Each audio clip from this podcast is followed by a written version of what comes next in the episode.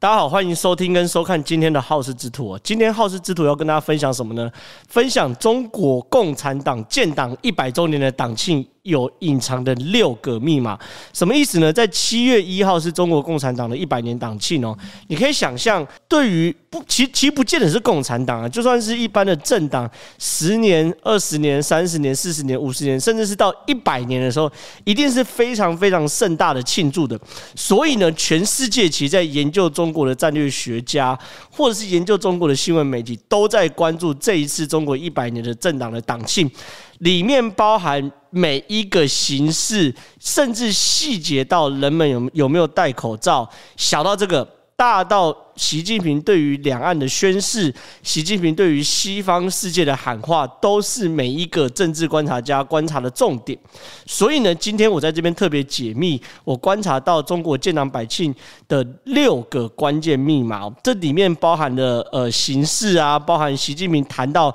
对台关系，甚至对西方的关系，习近平未来会从何处理，其实对习近平来说，都是迈向下一个100年重要的定调。我来一一为大家解密。第一个密码是7万个人不戴口罩，哦，这件事情很有趣哦。我先讲结论，你现在看到的非常非常多那种我们在影片上这种幻灯片的图片，包含习近平自己本人哦，都没有戴口罩。现场是在天安门举行哦，那据报啦哈，他们动员的大概是7万个人左右。所以说，7万个人其实以台湾现在来说，你大概可以想象。因为全世界疫情都没有一个地方说它100%结束，可是当天是这样子，7月1号嘛，就是7月1号是他们党庆，上午7点半的时候，大概有7万个人在天安门广场，然后呢，到了天安门广场进去之前会先安检，安检的过程中，工作人员跟保安就要求这个大家坐在位置上，而且不可以戴上口罩。那当在做出这样的要求的时候，很多媒体。尤其是关键啊，在于是外媒，因为有很多外媒在现场嘛，是没有信心的嘛。你不戴口罩，我要戴口罩啊！你不担心，我担心啊。所以说，有部分外媒在第一时间是没有把口罩拿下来的。或者是就是像我一样把口罩拉到下巴，像很多人一样啊。所以说这个时候呢。坦白说啦，如果是一般的民主国家，那就是当然是尊重你啊。对于防疫这件事，当然是防疫优先。可是呢，工作人员以现场外媒的转述是，工作人员用非常严肃的口气要求他配合活动规定把口罩拿下来。最后结果就是说，我们在现场看到的画面就是7万个人齐聚一堂，可是没有一个人戴口罩。这个为什么会变成是第一个密码？很简单。全世界到今天为止都还在为新冠肺炎所苦，所以呢，当戴口罩可以被视为疾病还在社区或还在国家蔓延的象征，而脱口罩当然呢代表了战胜疫情的象征。所以呢，第一个关键密码，很多媒体都注意到，习近平在这一次演讲当中，他首先要克服的是先要安内再攘外，对不对？安内他首先要克服的第一件事情是，我们中国战胜了疫情，我们中国不逊于美国。美国拜登在处理国际事务的时候可以不戴口罩，我们中国也不可以戴口罩。所以这是我们观察到的第一个重点，透过这样的形式主义传递一个中国已经抗疫成功的外在形象，这第一件密码。第二件密码，极度重视细节。你大概可以想象，我们一般很多人都有办活动过，或是说我们在外面工作都有做过事情嘛，大概是这样。但那学生时代可能有办过活动等等的，或是甚至是参与过活动也可以。这一次的中国共产党100年党庆是我看过最重视细节，而且重视细节到一个让我头皮发麻的程度。什么意思呢？当然，你办活动当然重视细节啊，怎么可能不重视细节？我给大家看一个非常有意思的细节。在这个活动的过程中呢，当然会有很多祝贺词啊。结果呢，他们中间有这个，大家在现场嘛，就有这个直升机拉着红布条 ，OK， 这大家看得很清楚，或是说直升机拉了一个这个中国的共产党的党旗飞过天安门的上方，这件事情有什么了不起的？你看哦。第一个，它的直升机叫做直八 L， 这个直八 L 有什么特征？我跟讯息，我等一下再跟大家报告。第一件事情是它这个横幅，字当然不是重点，字它分别写的是伟大的中国共产党万岁，伟大的中国人民万岁，伟大的中华人民共和国万岁等等，这不重点，那就是歌功颂德的话。可是呢，观众朋友可以想象一下，这是从地上去拍的。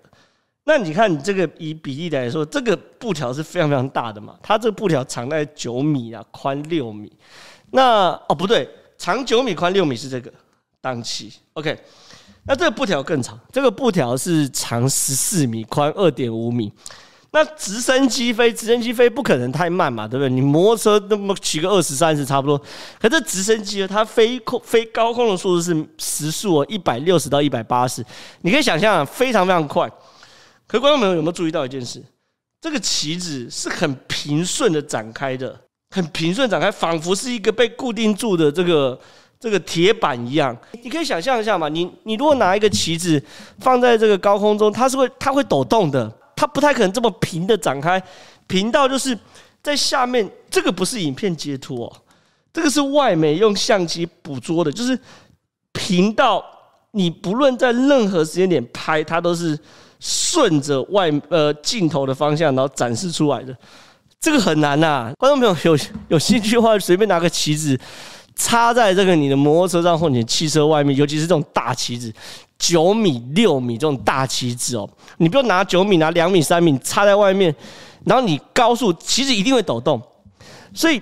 怎么做到的？后来有媒体去研究，第一件事他们发现说，他们这样用航太科技来做这个旗子。什么叫航太科技？第一件事，这个旗子是由中国航天科技集团制造。吓到你了吧？不是有一些什么锦旗制造，我们做大学服啊，什么都有的。没有，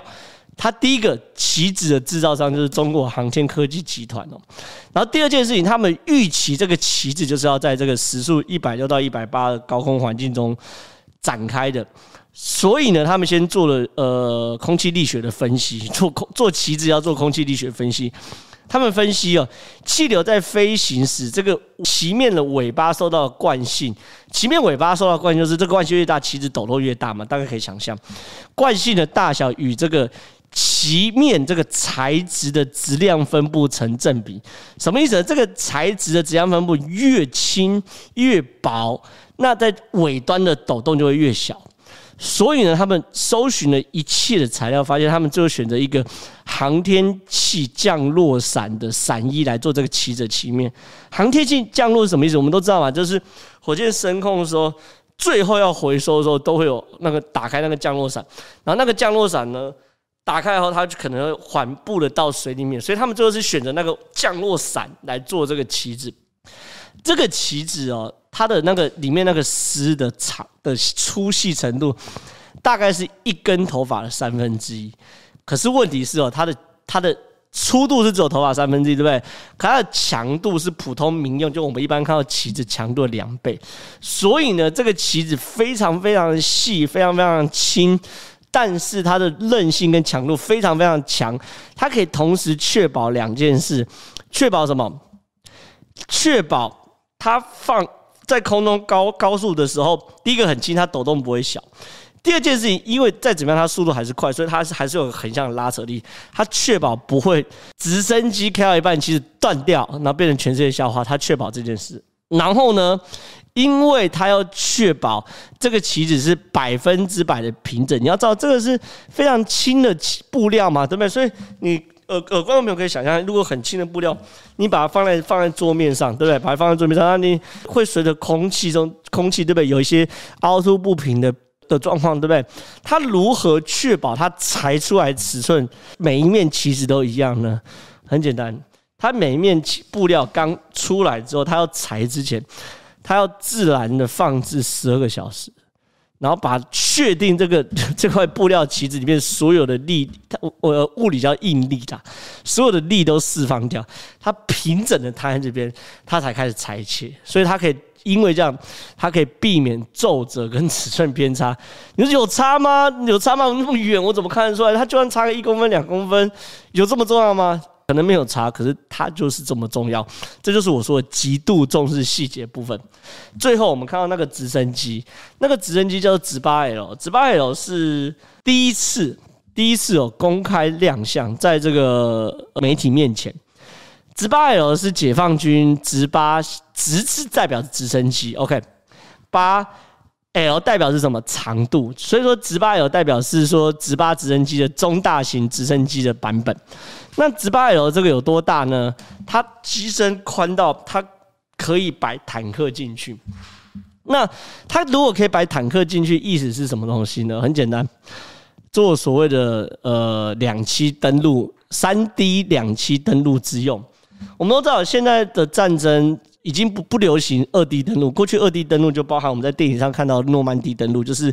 有陆战队啊，哇，搭着这个橡皮艇啊，搭着类似那种 AA7 拐这种水陆两用的战车啊，往岸上冲，然后上面就拿直升机啊，哒哒哒哒，拿机枪哒哒哒哒哒，炮弹这样轰，那血流成河，好不容易这个攻上岸。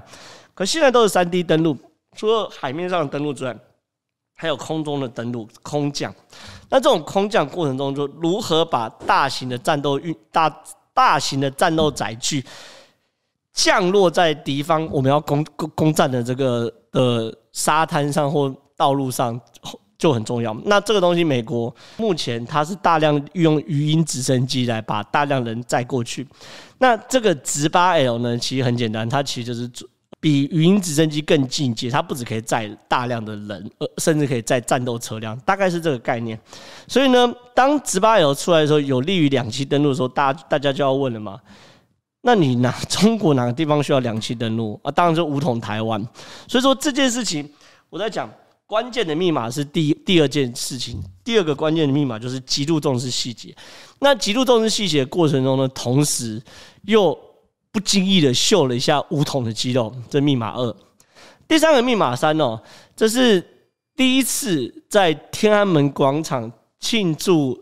中国共产党的生日。所以不在天安门广场吗？天安门广场很正常啊，很大啊。可是我跟你讲，天安门广场不止很大，它太大。其实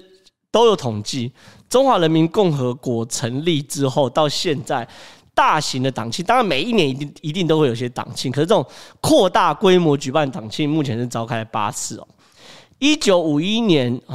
中国共产党成立30周年，也是中华人民共和国成立之后的首度整肃党纪念。它在哪里？它在北京先农坛体育场举行庆祝大会，这第一次扩大举办。再来呢，1959年。那时候人民大会堂就开始建立了嘛，对不对？所以之后建党40周年就是1961年的时候，在人民大会堂60周年；1981年的时候人民大会堂70周年；1991年在人民大会堂80周年；2001年在人民大会堂90年；2011年、95年、2016年都在人民大会堂举行了。可是这一次在天安门广场举行，所以他参与的人数以及整个规格是史上最大。好了，前面3件事其实隐隐约约透露一些事情，就是这次的主角其实是习近平，他用最细腻的规格，然后用最高的态度展现了一些事情。所以密码4是什么呢？江泽民跟胡锦涛，习近平虽非资质未提啊，但是也仅提了资质。什么意思呢？听众朋友或观众朋友可以想象一下，如果你是一个建党100年党庆的文胆，你要负责帮习近平写一篇建党100年党庆的这个讲稿，但这个讲稿就是习近平讲了1个小时7000多字，大概7100多字左右哈。里面你会分多少篇幅给毛泽东、邓小平、江泽民跟胡锦涛？有人说，为什么要分这个篇幅给他们？很简单嘛，你建党100年，这100年来有到目前为止，你要做100年党庆，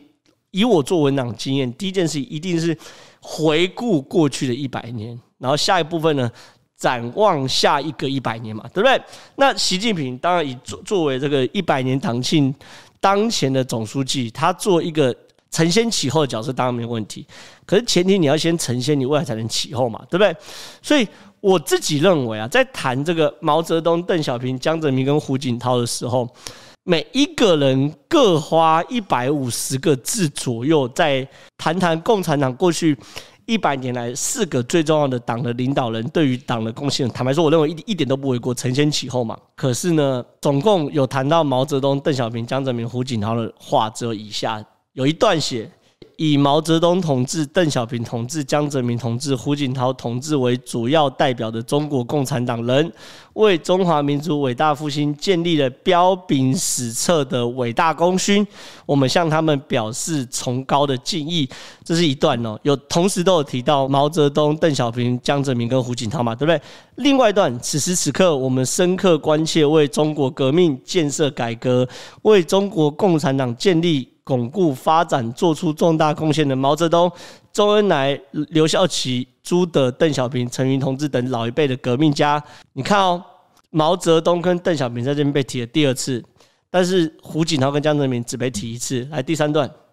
新的征途上，我们必须坚持马克思列宁主义、毛泽东思想、邓小平理论三个代表的重要思想。换句话说，你看哦，7000字里面，毛泽东被提3次，邓小平被提3次，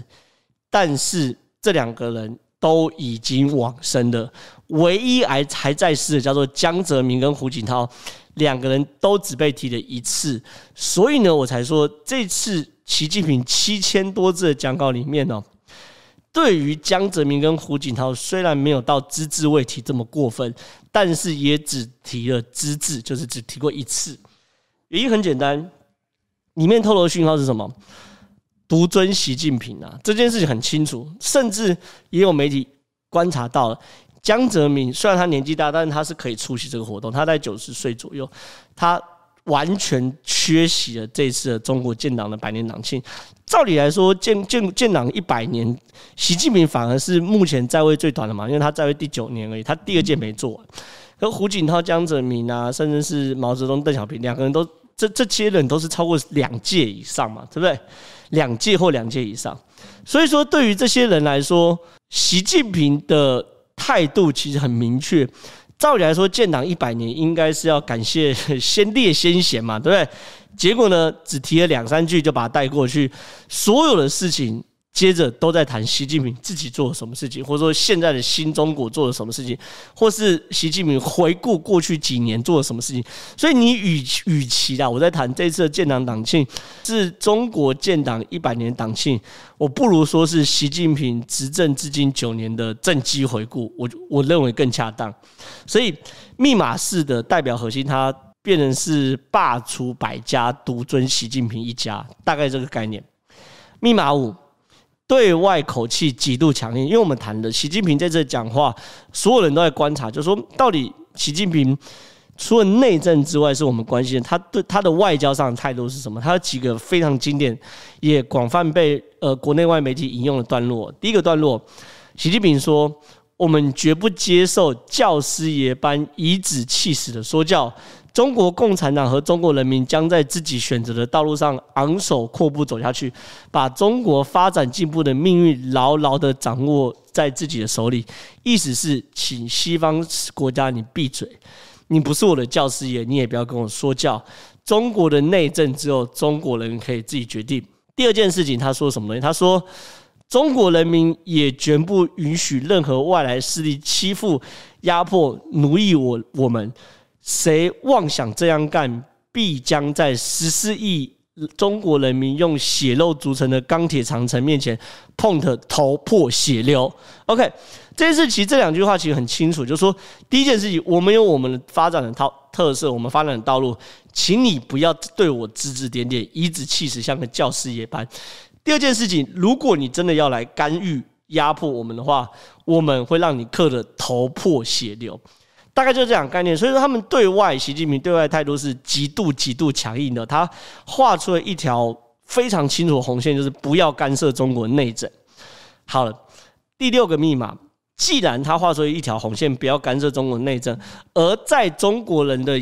应该说，而在习近平或者是中国共产党架构里面，台湾是属于中国的内政的时候，这时候就必须要谈到习近平对台的关系哦。密码6。包含我在内，甚至一些两岸关系的专家普遍认为，习近平这次的谈话画出了红线，叫外国势力，他们说法叫境外势力啊 ，OK， 叫境外势力不要来管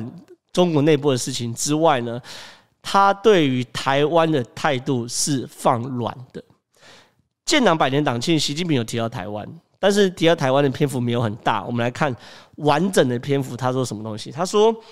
解决台湾问题，实现祖国完全统一，是中国共产党矢志不渝的历史任务，是全体中华儿女的共同愿望。这件事坦白说，我觉得是算是一个过场啊。我们台湾人讲说这叫干话。OK， 好，反正你本来就是会这样讲。关键在下一句哦，要坚持一个中国原则和九二共识，推进祖国和平统一的进程。很多人其实坦白说啊，我先跟大家沟通一个观念，就是说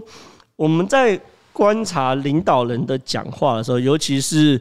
越高层级的领导人，你说县市长等级可能都没有到这个程度，到总统这个等级，甚至是到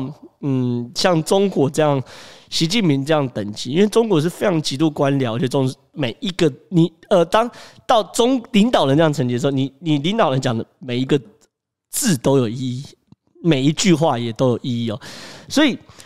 很多人就开始观察，他发现关键字是两个，关键词啊或关键句是两个。第一个，一个中国的原则和九二共识；第二个是推进祖国和平统一进程。什么意思呢？我一个个来跟大家解释哦。关键在我先讲第一个，一个中国原则和九二共识，关键在于和，什么意思啊？很简单哦，我们要比较习近平在谈两岸政策有什么变化，或是说有什么含义的时候，第一件事情是应该谈什么？应该看习近平2019年1月2号的告台湾同胞书。2019年1月2号的告台湾同胞书，是一个非常特殊的背景之下所做的事情哦。2018年年底的县市长选举，大家可能还记得国民党大胜，韩国瑜带起的韩流，然后让国民党在整个台湾攻城略地啊，拿下16个县市吧，如果我没有记错的话。所以呢，那个时候中国的涉台单位，我跟大家讲个背景，对于台湾的民意做了一个误判，就是台湾民意已经开始可以接受统一的声音，因为毕竟国民党长期以来背负的就是统一的包袱，而民进党打的就是台湾主权独立或者抗中保台的旗帜。所以如果背负着统一的包袱的国民党都可以在县市长总统大选的时候，那时候中国的涉台机构判断一个状况是，已经到了可以公开推动统一的进程。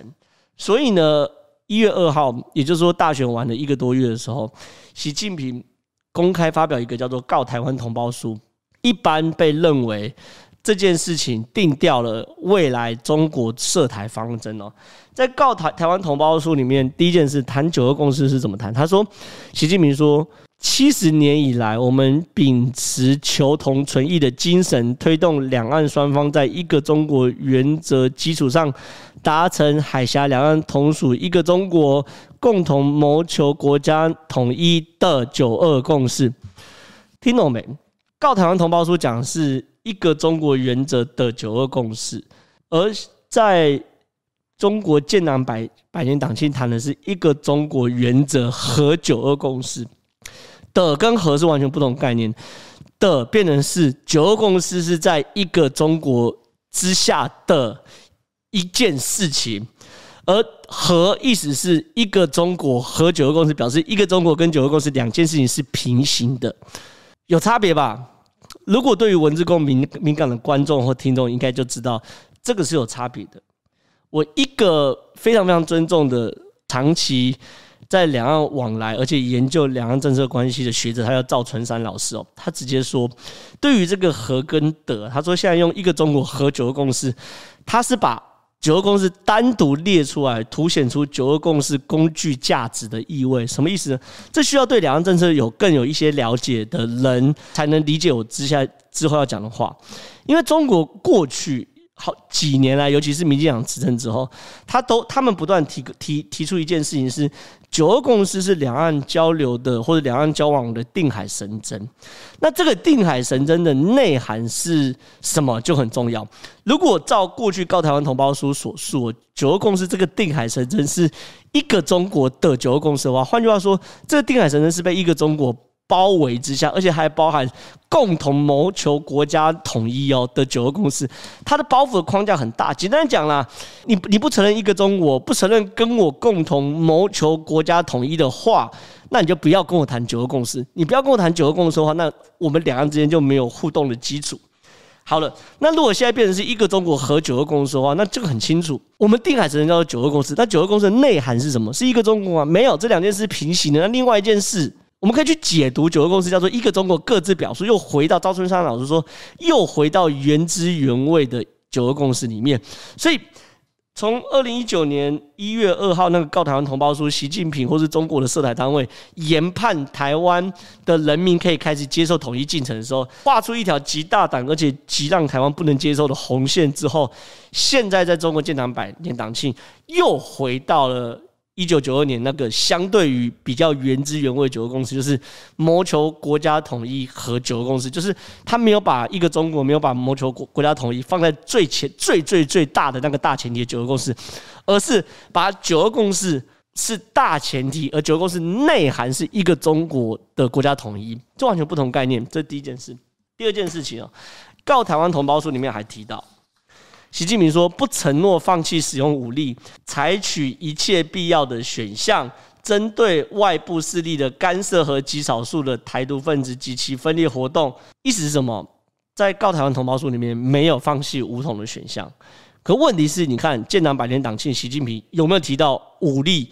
武统，或是军武，或是威吓等等，就是强硬的词？没有。习近平说的事情是推进祖国和平统一的进程。换句话说，在2019年1月2号的告台湾同胞书的时候，习近平或是中国涉台单位判断，他可以更强硬的告诉台湾人说，你如果不跟我一起推动和平统一，你要搞台独的话，我就打你。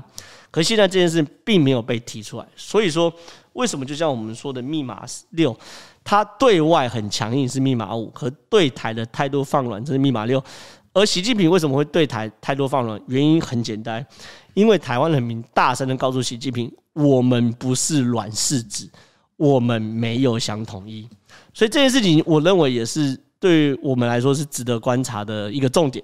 所以以上这6个关键密码，就是我跟大家分析的习近平建国百年党庆的6个关键密码。当然了，我很清楚，包含我自己也知道，不会只有这6个关键密码。可这6个是我认为最有趣而且最重要的几个关键密码，而且跟台湾相对 最重要的几个关键密码。那我在这边跟大家分享，当然不同的角度，包含你如果是中国的官员，对于习近平这次的演讲，一定会有自己不同的重点，或是西方的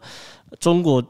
局势分析专家也对习近平讲话，也应该会有不同的观点。但是以上6点是我认为跟台湾最切身相关的几个密码。我在那边跟大家分享，希望大家会喜欢这次好事之徒。我们下次见，拜拜。